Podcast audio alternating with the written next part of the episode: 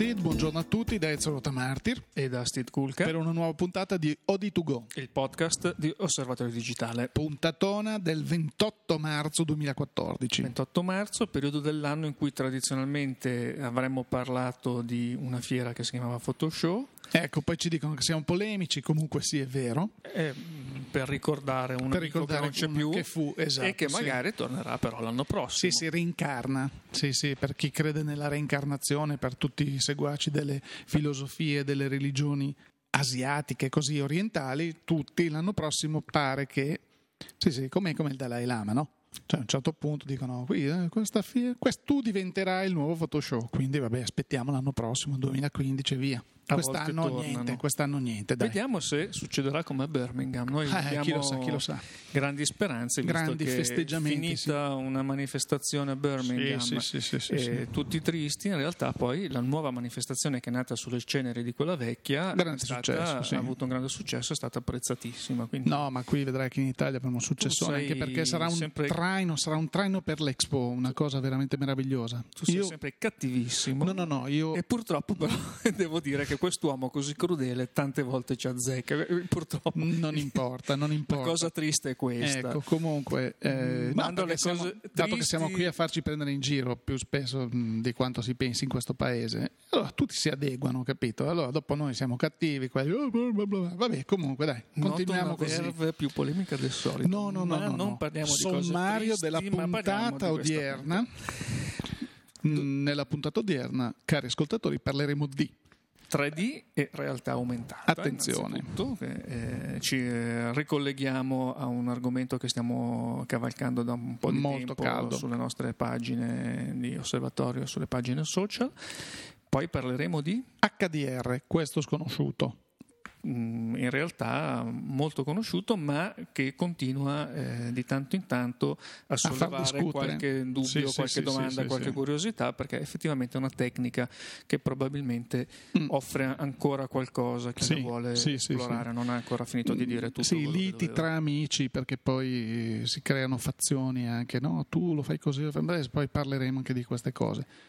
Infine, Curiosità della settimana parleremo di Hasselblad e parleremo di Luna e di Lunar. Ah, benissimo. Quindi non, non, diciamo, non diamo altre anticipazioni, no, ci tanto... seguite fino in fondo alla Benissimo. puntata, ma iniziamo Eccoci qui, quindi col primo argomento del giorno parliamo, caro Steve, della realtà aumentata, esatto. augmented reality. Esattamente, che, eh, tanto la gente dice sì, sì, sì, sì, vedo già la gente che fa sì con la testa, eh cacchio, non sa assolutamente cosa sia, non importa, un po' come realtà virtuale, questa sì, sì, questa sì, grande, sì, certo. grande promessa addirittura mm. degli anni 90, dei primi anni 90, una delle grandi promesse in realtà poi mai mantenute dalla tecnologia, mm, se non eh, per chi ha potuto permettersi tutta una serie di mm, configurazioni hardware e prodotti software di un certo tipo.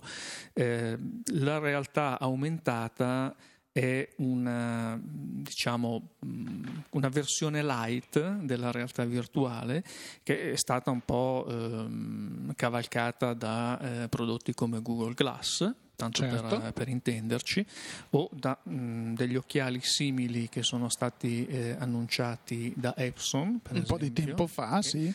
che adesso però diventano una realtà. Che giusto? diventano una realtà, una nuova versione, una nuova edizione sì. di questi migliorati, che, evoluti. Che si chiamano Moverio, cioè questa ehm, versione nuova che è la BT200 in uscita a maggio.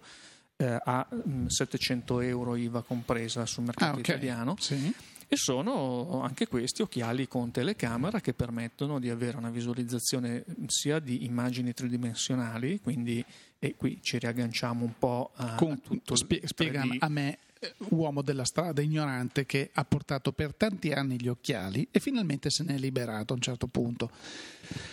Adesso tu mi devi spiegare perché io dovrei vestire questi occhiali. Tra l'altro, se non sbaglio, ne hanno parlato tutti in questi giorni anche Google ha fatto una, un accordo con Luxottica, la nostra Luxottica, per fare questi nuovi Google Glass. Ma eh, parlando di questo tipo di oggetto, perché dovrei mettere gli occhiali? Che, quali sono i benefici di cos'è questa ecco. realtà aumentata? Allora, eh, la realtà aumentata è una um, sovrimpressione di informazioni digitali eh, sopra la realtà che eh, osserviamo mh, mm, in giro normalmente. Cioè, non mi fanno vedere le donne nude come gli occhiali dell'intrepido? Quelli famosi della... Quelli a raggi X? No. Allora, amici ascoltatori giovani, ancora una volta vediamo modo di fare delle ricerche perché noi vi citiamo sempre delle cose molto interessanti. In questo caso www.google.com e andate a vedere occhiali a raggi X, intrepido o monello, perché credo che fossero quelle le testate. Chiusa parentesi. Dicevamo, non ci fanno vedere le, le donne nude no, eh, o gli uomini nudi, dipende da... Mm. Eh, no, la realtà aumentata significa... Eh classico esempio, io sto visitando una città e ho tutte le indicazioni turistiche che mi appaiono davanti agli occhi, un po' come gli head-up display eh, che si stanno iniziando a diffondere lentamente nel mercato automobilistico, cioè anziché avere il cruscotto certo. eh, tradizionale, io ho questa proiezione, a questo punto non degli occhiali che eh, indosso, messi un sistema di proiezione sul, um, sul cristallo eh, della macchina, sul parabrezza, che mi indicano hanno tutti i dati eh, di marcia, di navigazione. Steve, eh, è un po' come, perché questo i nostri utenti, i nostri ascoltatori, i nostri amici sicuramente lo conosceranno perché tutti abbiamo giocato a qualche gioco, videogioco. Quello che appare, dato che credo che difficilmente abbiamo pilotato dei caccia F14, F15, però c'era questa head-up display dove eh, sui caccia veramente ci sono questi display virtuali che proiettano al pilota che già deve guardare un sacco di cose, tipo i target, i nemici, gli amici, le, le, le cose così. Quello, la tecnologia è, è nata lì, Perfetto. la tecnologia è nata lì, è un'applicazione Benissimo. civile di una tecnologia. Come GPS, come tutto viene sempre quasi ecco, molto per bene. Eh, quindi la realtà aumentata poi ha tutta una serie di applicazioni, quindi con gli occhiali in teoria io posso andare tranquillamente in giro e avere una sovrimpressione di informazioni qualunque cosa faccia. Per esempio ehm, si parlava, lo ricordava il comunicato stampa di lancio di questi Moverio della Epson, eh, io posso essere un manutentore eh, alle prese con dei macchinari anziché dover scartabellare nei manuali e nella documentazione tecnica, io posso avere un programma che riconosce quello che sto vedendo e mi fornisce tutte le indicazioni del caso per poter compiere il mio lavoro, quindi grande comodità. Questa è la realtà aumentata. Poi in realtà tu, la tua domanda era anche che cosa sono questi occhiali Google Glass eh, o eh, Moverio. No, perché, ripeto, non tutti perché dobbiamo indossarli. Cosa sono ecco. queste? Perché devo portare gli occhiali? Perché la realtà aumentata è un po' ancora una promessa, nel senso che poi mancano le applicazioni. E questi occhiali sono un po' eh, l'impressione che siano una soluzione in, alla ricerca di un problema. Eh, Google è uscito con i Google Glass già da, da, tempo e questi Google Glass non sono stati eh, poi così ben accettati sul mercato, magari non tanto da quei pochi acquirenti che ci sono stati, quanto da chi, eh, tra virgolette, subisce i Google Glass. E quindi eh, noi abbiamo, leggiamo anche eh, normalmente notizie di cronaca di gente che viene picchiata e buttata fuori dai locali eh, perché è entrata con i Google Glass, perché c'è questa idea che eh, comunque registri spie, quello che spie. vedi, spii, eh, qualcuno che ha avuto la bella idea di andare al cinema con i Google Glass eh, perché voleva eh, controllare la posta tanto che, sì, guardava il ecco, film. Adesso ecco, facciamo una piccola parentesi. L'altra settimana, in occasione di un evento al quale abbiamo partecipato come eh, stampa, è arrivato, si è presentato uno con questi Google Glass. Effettivamente oggi fa un po' la figura del cretino, si può dire, perché voglio dire, ad un evento, vabbè, tu dici, film o quello, non lo so, non lo so. Poi tra un po' parleremo, verremo smentiti tutti, avremo tutti Google Glass, avremo tutti questo tipo di eh, appliance, perché mh, così come è avvenuto con i telefonini che dice guarda quel cretino che telefona camminando, adesso per strada conti quelli sì. che non sono al telefono. Quelli che vedi Però, che parlavano da soli. Sì, no? dice questo parla da solo, è pazzo, così. ecco. eh, probabilmente oggi, dato la scarsissima diffusione di questo oggetto, effettivamente uno dice boh È un po', eh, come, però... un po' come gli orologi di Apple o di Samsung o Apple di tutti non fa orologi comunque. No, ma si sono mesi, di, anni, sì, sì, secoli sì. che si sta aspettando questo famigerato. Perché Samsung ha detto facciamo subito l'orologio perché così lo facciamo prima di esatto, Apple. La pendola, esatto, la, la pendola. pendola. E sono prodotti, sono dei gadget che avranno bisogno di, di applicazioni mh, serie per potersi diffondere. Certo. Tant'è vero che c'è chi dice ma forse anziché rilasciare questi prodotti così sul mercato consumer sarebbe stato forse meglio investire di più eh, su applicazioni verticali per settori professionali specifici e a quel punto rendere questi occhiali un accessorio indispensabile per poter fare bene, meglio, più velocemente, più comodamente alcune cose e a quel punto poi avere una ricaduta successiva sul mercato consumer, un po' come era capitato eh, a, parlando di un altro genere di prodotto, eh, vi ricorderete i famosi BlackBerry, ah, certo. che erano questi mh, telefoni fatti per il professionista che doveva vivere sulla posta elettronica certo, quando certo, ancora certo, non c'erano gli smartphone, certo. eccetera. Quindi BlackBerry poi dopo ha avuto un grosso successo sul mercato consumer perché il consumatore ricercava un prodotto che era considerato qualcosa di alto livello per persone importanti o che comunque chiaro, facevano un lavoro sì, di un sì, certo sì, tipo. Certo. E quindi dopo hanno avuto una diffusione che è stata effettivamente notevole fino all'avvento degli smartphone. E, ehm, questi glass eh, probabilmente avrebbero dovuto seguire una strada del genere, anche se poi eh, fare le disamine ex post è sempre molto più facile certo. che non. Ma ad esempio, io, in, io, vesto il mio eh, occhiale evoluto. Epson, Google, che sia quello che sia, vado a, muse- vado a visitare una mostra. Sono davanti a un quadro probabilmente mm, potrebbe essere che eh, l'organizzazione metta a disposizione una serie di informazioni che io vedo eh, attraverso i miei occhiali sovrapposte a questo quadro dove magari mi dicono autore, il titolo dell'opera, eh, il contesto in cui è stata realizzata e bla bla bla, cose di questo genere. Sì. Sono per strada e vedo una casa e mi dice guarda quello lì è la casa dove sono, eh? è nato Manzoni.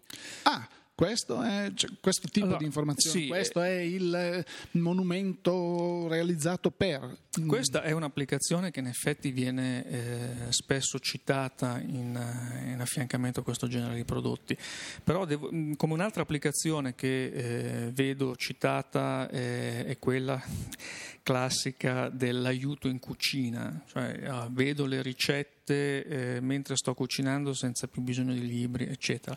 E io ricordo sempre che mh, sono almeno mh, 30 anni, se non di più, che mm. a ogni nuova tecnologia, dagli home computer 8 bit dei primi anni 80 ai primi sistemi multimediali, che si ricorda CDTV di Commodore piuttosto che CDI di Philips, eh, il CD-ROM stesso poi eh, riportato sul computer e tante altre cose. Eh, quando appaiono sul mercato ci sono sempre regolarmente queste applicazioni, eh, il museo, la cucina, eh, l'aiuto allo studio dei, dei pargoli, e, e sono sempre queste cose. Poi in realtà eh, la storia dimostra che questi prodotti, almeno alcuni di questi prodotti, poi quando si diffondono, si diffondono per motivi completamente diversi. Per tu ti ricordi quella macchina che ti diverse. permetteva di mettere un sensore sulla fronte, andavi a letto la mattina e parlavi russo?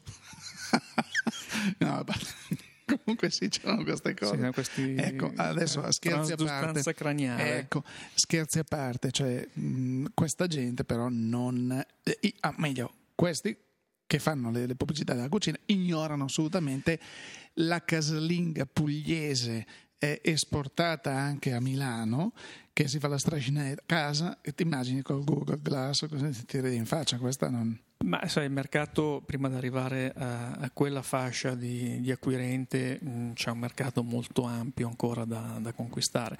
In realtà ehm, qui è un tentativo forse di mettere sul mercato la tecnologia, renderla disponibile e vedere che cosa salta fuori, lasciando poi a terzi eh, l'onore e l'onere di trovare quali possono essere le nicchie che magari di fronte al, al marketing di un colosso come Google passano assolutamente completamente sotto traccia. E, ehm, si parla anche di applicazioni medicali, si, si parla di, di tante cose, però vanno viste. Dal nostro punto di vista, per quanto riguarda eh, l'immagine 3D, per esempio, eh, sappiamo che questi occhiali possono essere utilizzati anche per vedere eh, film, perché no? Anche in 3D, anche se chiaramente a questo punto tu devi avere la possibilità di non avere una, dire, uno sfondo che entri in contrasto con la tua visione, perché allora non si parla più di realtà aumentata, ma si parla di una visione alternativa eh, rispetto al mondo reale. Sì, però è un po' quello che accade da tempo. Eh, io ricordo quando c'erano degli occhiali 3D eh, ai tempi della, de, de, de, della virtual reality su, sui PC, su, sulle workstation, roba del genere, oppure anche più vicino a noi, tipo Sony.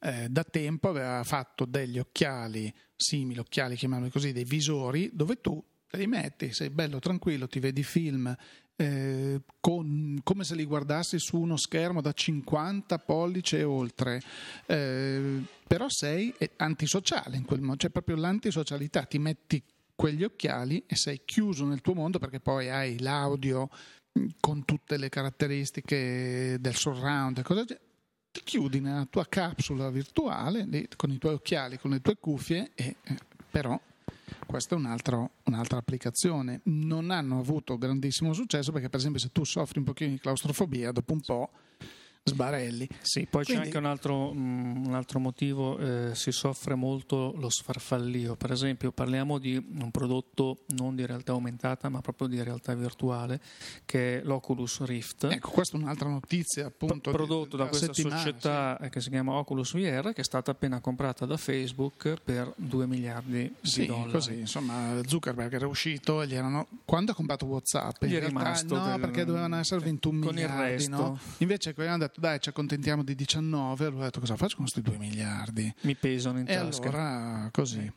sì, che poi in realtà non è vero perché gli ha dato tipo degli spiccioli 400 milioni ve li do in contanti gli altri vi do in milioni e milioni di azioni di Facebook quindi... sì, come però sono sempre 2 sempre miliardi anche, mm. anche, con Whatsapp è successo sì, sì, sì. Cosa, eh? quindi, eh, Oculus Rift è questo sistema di cui si sta aspettando la nuova versione eh, che dovrebbe andare con una risoluzione addirittura di 2K se non 4K, poi qui ci sono le, le tendenze discordanti, probabilmente saranno due prodotti, quindi voglio dire una risoluzione decisamente elevata, però io ricordo che i primi prototipi, i primi modelli di Oculus Rift creavano proprio nausea perché c'era un problema di sfarfallio e poi chiaramente c'è chi è più soggetto, chi è meno soggetto. Certo. Anche in questo caso l'importanza eh, principale però la fa l'applicazione. Questi visori per realtà virtuale eh, noi abbiamo iniziato a vederli mh, 25 anni fa. Per applicazioni molto verticali. Per applicazioni molto verticali, allora avevano bisogno poi di hardware, molto potente, silicon, certo, graphics, certo. Eh, sì, sì, batterie sì. di computer Amiga, cioè erano applicazioni eh, notevoli ed era poi una realtà virtuale molto in wireframe, quindi non era certo. senz'altro il 3D di, di, di oggi. oggi. Ci si aspettava allora un, una grande quantità di giochi per la realtà virtuale, quando poi in realtà il gioco ha preso, il videogioco ha preso la direzione de, di una dimensione più sociale, quindi sono usciti questi giochi che si giocano con gli amici, quindi anche la figura del videogiocatore che una volta era la sociale che stava in camera da letto davanti al televisore, davanti al monitor del computer da solo e poi è diventata un'esperienza eh, così da condividere con gli amici. Questi sistemi di realtà virtuale possono tornare a essere un'esperienza sociale, socializzante, a patto di avere dell'hardware sufficientemente potente da poter gestire 2, 3, 4 giocatori sulla stessa stazione di, di, controllo, lo stesso computer, Beh, di questi giorni console, quindi... un annuncio di Samsung che appunto come, parliamo, come diciamo sempre nei nostri appuntamenti Samsung, Sony, questi colossi che hanno questo eh, universo, l'ecosistema. l'ecosistema appunto è Samsung in questi giorni ha cominciato, o meglio, ha intensificato le promozioni del loro di, di un tipo di, di visore di gruppo di accessori per poter giocare in 3D eh, direttamente dai Galaxy, collegati addirittura dai, dai pad esterni, cose di questo genere. Quindi il discorso del 3D sembra che non siamo solo noi pazzi che hanno detto deciso di parlare di 3D, c'è di nuovo un interesse, probabilmente Steve anche perché, come dicevi tu, il, eh, la capacità di calcolo, l'hardware si evolve sempre più rendendo disponibili delle tecnologie che fino a poco tempo fa erano più che altro così immaginifiche quasi, perché io mi ricordo purtroppo 30 anni fa, quando 25-30 anni fa, quando sui questi computer Silicon Graphics da centinaia di milioni di lire allora, quelli bassi, si proponevano tipo le modellazioni che poi erano rivolte a pochissimi mercati perché chi poteva sostenere quei costi e di hardware e di software erano intriganti però poi vedevi il cubo che si muoveva con il guanto gli occhiali così. Bellissimo però poi dicevi a cosa serve? Ovvio, oggi eh, ci sono tante applicazioni che sono possibili anche con gli strumenti che abbiamo tutti in casa, più o meno, certo se uno ha un 286 no, ma con gli strumenti, con i computer che abbiamo oggi, con le console che ci sono oggi, perché ricordiamo, tipo gli Xbox, le PlayStation, cose di questo genere, hanno delle capacità di calcolo e di visualizzazione che sono pazzesche, cioè sono, sono miliardi di poligoni quando pochi anni fa erano meno della, me- de- della metà della metà, quindi sì, c'è rischio, un'evoluzione continua. Il rischio è quello di voler, se- come sempre, fare più di quello che sia in realtà possibile. Noi ci aspettiamo un futuro e qui magari ritorniamo un pochino più sul tema della fotografia, di, di chi fa fotografia, di chi fa video, ehm, che è il pubblico che poi ci ascolta. Eh, noi ci aspettiamo un futuro nel quale questa realtà virtuale eh, sia composta esattamente da materiale fotografico, quindi non più poligoni che riprendono in maniera artificiale la realtà, ma proprio una visione della realtà mappata su modelli tridimensionali, cosa che oggi si può già fare perché ci sono dei sistemi laser che a distanza leggono i modelli tridimensionali, portano poi tutti i dati nel computer e si possono ricostruire i modelli. Mappandoli con le immagini, le fotografie, voi pensate quello che è stato per esempio eh, Google Street View, tanto per fare un esempio Fantastico, banale, certo, certo. Eh, rispetto alle mappe del tutto città, ce Mamma le ricordiamo. Mia, certo, ecco, ovvio, ovvio. Ecco, voi pensate alla possibilità di rifare un mondo eh, in 3D vero, mappato sulla base di immagini vere, magari con queste macchine da ripresa che saranno di serie su tutte le automobili, automobili che saranno collegate in rete, quindi la possibilità di aggiornare continuamente questi modelli delle nostre città eh, in 3D e non mh, mm, lasciare come oggi succede mh, mm, sono piccoli progetti di sperimentazione che mappano alcune parti di, di alcune città, tanto così per dimostrare che effettivamente la tecnologia permette di fare eh, qualcosa del genere. Il futuro sarà quello, Vabbè, diciamo che su questo argomento ci sarebbe poi da parlare ancora eh, lungamente perché le possibilità, le opportunità, i, i, traguardi tecnologici che si possono aprire sono numerosi. Da un punto di vista pratico dobbiamo ancora stare a vedere, aspettare queste applicazioni. Comunque seguiremo eh, tutto quello che succederà dal 3D, dalla realtà virtuale, dalla realtà aumentata, però adesso passiamo all'altro argomento. L'argomento è HDR, questo modo High Dynamic Range di, di fare le fotografie che, di cui tutti parlano e anche noi in redazione riceviamo del ah ma non parlate mai dell'HDR, ma qui ci sono delle diatribe, perché eh, anche tra gli amici, tra gli utilizzatori c'è chi venendo dalla vecchia fotografia eh, dice sì effettivamente si poteva già fare 50 anni fa, non è che non l'hanno inventato l'altro ieri l'HDR bisognava avere la, il coraggio di usare della pellicola, di farlo in un certo modo e di lavorare sulle sotto e sulle sovraesposizioni, sull'esposizione diciamo, delle immagini.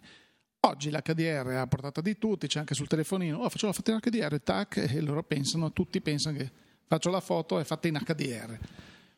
Spieghiamo un pochino come avviene questa cosa, cioè eh, questo modo di realizzare immagini che se non vado errato STID riporta dei livelli ehm, di dinamica sia delle alte luci che delle basse delle, delle ombre e delle luci normali che sarebbero eh, dei livelli ottimali se noi avessimo una vista perfetta, perché invece l'occhio certo. umano corregge e quindi noi vediamo quando c'è buio non vediamo niente, quando c'è troppa luce non vediamo niente. Se avessimo degli occhi perfetti vedremo bellissimi cieli azzurri e bellissime sfumature anche nelle ombre e questo è quanto avviene con l'HDR. Perché? Non è un'immagine e oggi da tanti software, a partire dallo stesso Photoshop per intenderci, fino ai telefonini che hanno la modalità HDR, in uno scatto fanno dei tarocchi e fanno, non fanno nient'altro che fare, in poche parole, una copia della vostra immagine.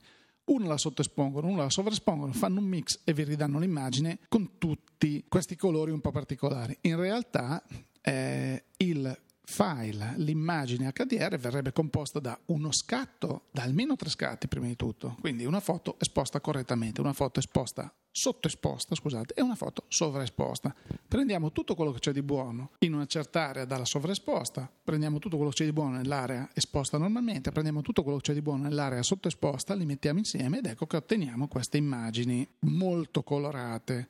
Si può fare con 5, 7, 9, 11 scatti, facendone 5 sottoesposti, 5 sovraesposti e uno normale. Il bracketing famoso, che tanta gente dice bracketing. Quindi il bracketing, questo sconosciuto, non è sono rimasto in bracketing di tela, è il discorso proprio che anche lì quando prendiamo una macchina fotografica andiamo a vedere magari cosa, cos'è il bracketing che dà soddisfazioni. L'HDR che cosa aggiungeresti tu caro Steed? Non picchiatevi, tra amici, cioè va bene sia quello fatto con il telefonino, però il, bracket, il scusate, l'HDR vero è un'altra cosa. Assolutamente, e se volete vedere eh, degli esempi di HDR mh, curiosi, eh, noi vi rimandiamo a Fotoguida dove il nostro bravo e valido e sempre interessante Adriano Bernacchi ha pubblicato una delle sue pillole sul lavoro di questo fotografo eh, Murad Osman, eh, di cui si è parlato anche in passato, mh, perché ha trovato un po' questo modo di eh, fare delle fotografie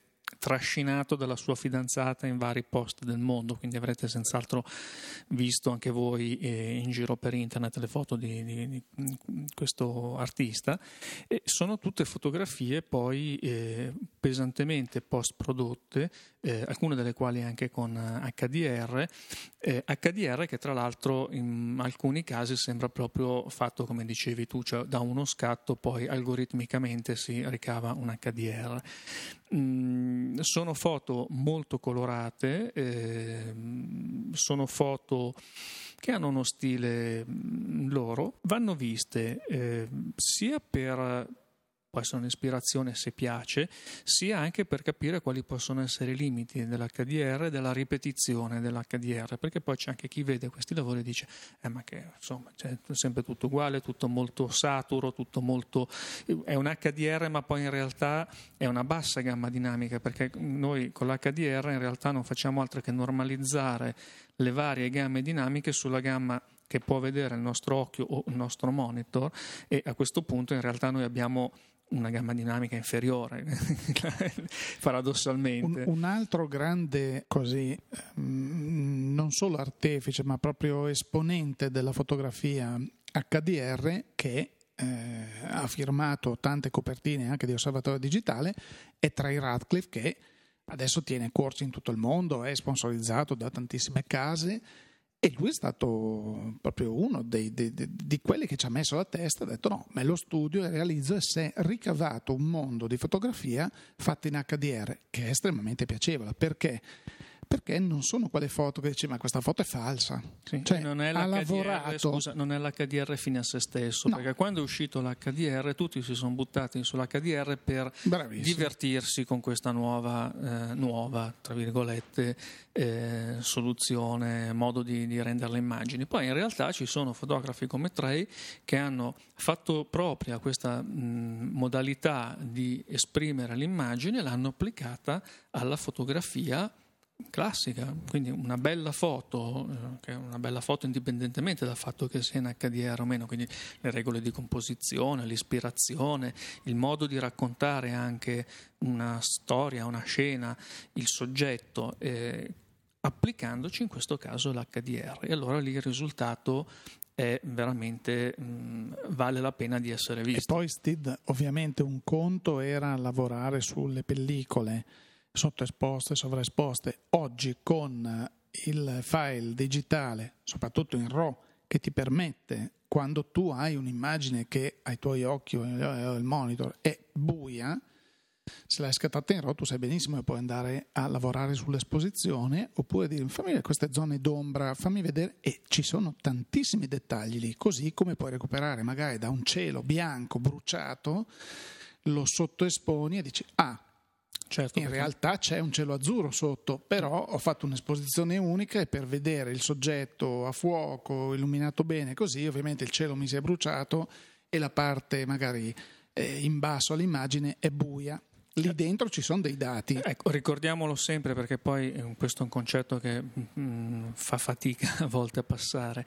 Eh, il RAW e più bit di profondità ci sono nel vostro file RAW, meglio è, è una quantità di informazioni eh, di cui quello che voi vedete è semplicemente una finestra una finestra all'interno di un, una quantità di informazioni superiore. Quindi voi potete spostare questa finestra verso le alte luci o verso le ombre e ricavare delle informazioni che ci, cioè, ricavare ci sono, rendere visibili delle ecco, informazioni ecco, che con la finestra di visualizzazione standard magari non sono visibili. Quindi dopo uno può anche separare delle aree, quindi recuperare queste eh, alte luci o le ombre e avere un po' come fosse un HDR alla fine l'effetto, quello di cui parlavi tu, però è già tutto nel vostro file RAW. Quindi il motivo per cui i fotografi tendono a scattare appena possibile in RAW è proprio per avere tutte le informazioni comunque del sensore. Poi dopo quello che noi possiamo riuscire a stampare o a visualizzare sui nostri monitor in RGB,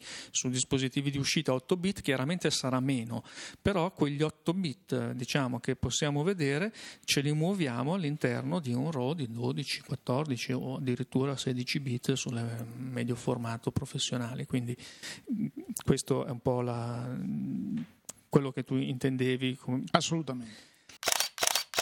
Abbiamo accennato alle medio formato, eh, quando si parla di medio formato uno dei nomi che eh, arrivano subito alla mente è quello di Hasselblad. Eh, in questo caso Hasselblad ha fatto parlare di sé eh, in settimana innanzitutto per una asta benefica eh, in Florida eh, per la ricerca sulla spina bifida. Ehm, in questa asta sono state battute due Hasselblad Lunar, che poi sono delle Sony NX7, benissimo. E ricarrozzate, rivisitate, eh, tutto bellissimo. Che, eh, da 7.000 euro l'una. 7.000 euro l'una con, con, il marchio Hasselblad sono state battute insieme a 54.500 dollari. E questo è stato un po' un così, un antipasto, perché poi in realtà eh, c'è stata un'altra asta di una Hasselblad eh, che è stata presentata come l'unica Hasselblad 500 eh, mai tornata dalla Luna. È stato un collezionista giapponese che se l'ha aggiudicata per 910 mila dollari, quindi una cifra notevole, ed è una Hasselblad che è stata sull'Apollo 15, una missione del 1971. Ehm, se ne parla perché c'è stata un po' qualche eh, diatriba su questa mm. macchina, perché qualcuno ha detto oh, in realtà eh, non è una macchina che è stata sulla Luna, ma una macchina che è rimasta sul modulo di comando in orbita lunare, perché poi gli astronauti in realtà lasciavano il più possibile sul suolo eh, lunare per evitare il peso per eh, ritornare a bordo. E noi sappiamo che le Hasselblad insomma il loro bel peso ce, ha, ce l'hanno. E, ehm, qualcuno ha detto ma attenzione però mm, questa macchina in realtà di chi era? Eh, era autorizzata ad averla perché tutto il materiale delle missioni lunari, non solo, anche degli Space Shuttle, ovviamente di proprietà della NASA. Certo. o questo materiale viene ufficialmente eh, regalato Venduto agli astronauti NASA, chiaro, chiaro, chiaro. Eh, o eh, gettato via, sì. o altrimenti è materiale di proprietà dell'ente spaziale Certo. americano. Quindi e, mh, questa macchina, che non è la prima volta oltretutto che viene battuta all'asta, mh, ha un passato poco chiaro, quindi qualcuno ha anche detto attenzione se sono violate le norme che regolano l'export tecnologico americano. Cioè, dopo, qua- tra l'altro qua si, parla- si parlerebbe all'italiana di un incauto acquisto. di un incauto acquisto assolutamente che a 910.000 euro Proprio malissimo. è, è un bel mal di pancia, devo dire.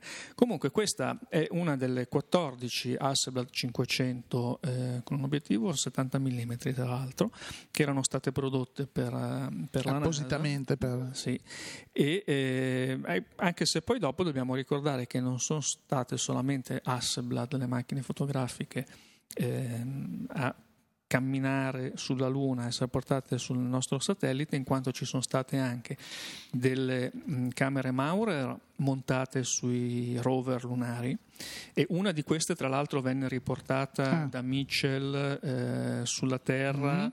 ehm, e qui si aprì poi tutto un problema perché Un po' di contrabbando nel momento in quello, cui eh. esatto perché in realtà avrebbe dovuto rimanere sul suolo lunare eh, lui se la riportò eh, a, casa. terra se la ritrovò sulla scrivania dell'ufficio se la portò a casa e quando poi a un certo punto decise di metterla all'asta si beccò una querela una denuncia da parte della NASA che richiese la restituzione Certo, adesso quella camera è allo Mm, Smithsonian mm, ok. se non vado errato. E poi ci sono state anche altre macchine, per esempio di Nikon, eh, di Kodak, di Ingenieur, che è un altro Certo. produttore, e, ehm, però sono macchine che fondamentalmente eh, potremo andare magari forse a recuperare sulla Luna in una prossima missione. Tanto ma- abbiamo lasciato lì del- de- de- della, della- della schifezza, l'abbiamo lasciata lì, no? Tanto ho detto, lascia lì il rover, tanto chi se ne frega, abbandona lì. eh. Un Ecco. Poi dopo c'è po' di dice- inquinamento, via via. chi via. dice che sulla Luna non ci siamo mai andati, quindi Eh, esatto, senz'altro infatti, queste aste non, non partecipano. fare. Però ecco, diciamo che in questa settimana Hasselblad ha fatto parlare di sé in un- queste due aste. Beh, nel primo caso eh, i 54 mila dollari per le due, le due Lunar, eh, benissimo, finché queste aste hanno degli scopi benefici appunto per finanziare la ricerca eh, su qualche cosa di importante, ben venga. Potevano venderle anche a 400 milioni di dollari, va benissimo. Nel secondo caso il giapponese c'hai 900 rotti mila dollari da vendere, l'hai comprato, va bene, ti hanno tirato la buffa, vabbè. Cioè, se puoi spendere 900 mila euro per un Hasselblad di, di, di 30 anni fa, ma va benissimo, cioè, non c'è problema. Ecco, su questa nota completamente anticrisi, Esatto. a queste Sì, cifre sì, non sì, parliamo neanche più di, Certo. di crisi, direi Ezio che anche questa settimana abbiamo mm, Ampiamente, sforato il nostro tempo a disposizione. E mm, non ci resta altro che ricordare ai nostri ascoltatori i nostri siti che sono fotoguida.it, osservatoriodigitale.it, i nostri- le nostre pagine social su Facebook, su Twitter, su Twitter, Pinterest Pinterest, LinkedIn, chi più ne ha più ne metta. e speriamo, come dico sempre, che smettano di fare social media perché se... Sì, se no diventa una roba ridiccola. Sì. Eh, no, poi bisogna trovare la gente che ci vada, però. eh. Assolutamente. E per quanto riguarda invece OD2Go, il nostro appuntamento è prossimo venerdì come sempre e quindi da Steve Kulka. E da Ezio Rotamartir. Grazie per l'ascolto. A risentirci.